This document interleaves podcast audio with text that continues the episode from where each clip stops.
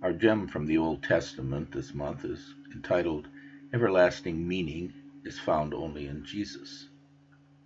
Ecclesiastes 1 verse 2 says, Vanity of vanities, all is vanity.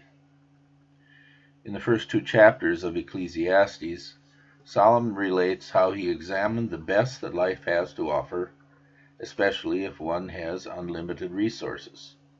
His conclusion Nothing under the sun brings lasting contentment and a meaningful life.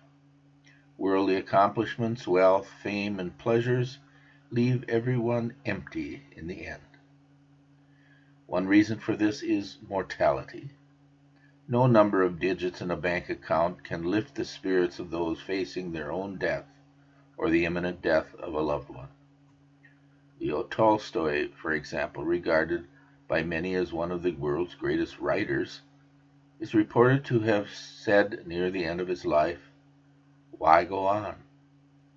Whether I do this or that or nothing at all, it doesn't matter. It's all empty.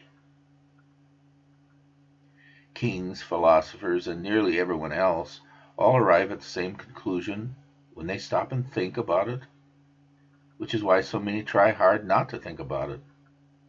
Stay busy. Focus on pleasure. Make money. Regardless of how hard people try not to think about how vulnerable they are and how empty life is in this world, repressing those thoughts won't change reality. Everyone is going to die. No matter how good their diet is, no matter how much exercise they get, no matter how good their genes are. The world God made was very good. He gave men and women the great privilege of being caretakers of this marvelous world. But then they decided to serve their desires rather than God. That was a moment when pain, emptiness, and death became the human experience. Ironically, humans now were unable to rule even themselves well, let alone the world. Many people fear that their life will not turn out to be as good as they hope. They can become nearly hysterical when it comes to things like climate and politics. Sin is the reason for so much unsettledness.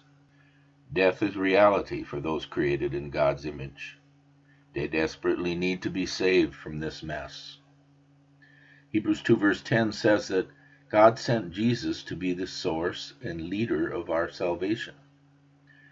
In order to do that, Jesus became flesh and blood. Satan attempted to push Jesus into the category of sinner, to make him exactly like everyone else, unable to do anything about sin and death. But Jesus, our authentic substitute, defeated every temptation.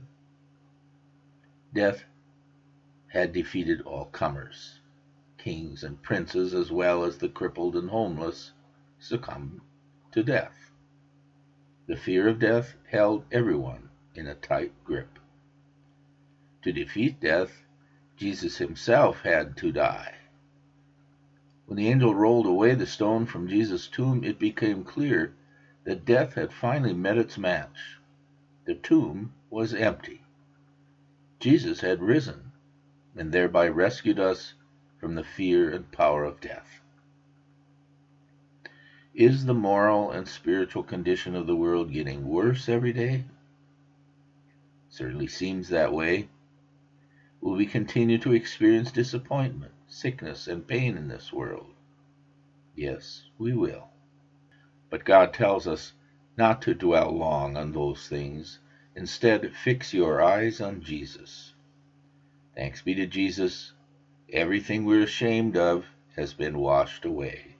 Everything we're afraid of has been defeated by him. And he is not ashamed to call us brothers and sisters. That is more important than today's headlines and longer lasting than today's troubles. It guarantees to us a blessed meaning and an eternal reality above and beyond everything else. Fix your eyes on Jesus. This article was written by Dylan Moss, pastor of Gift of God Lutheran Church in Mapleton, North Dakota, and St. Paul's Lutheran Church in Ponsford, Minnesota.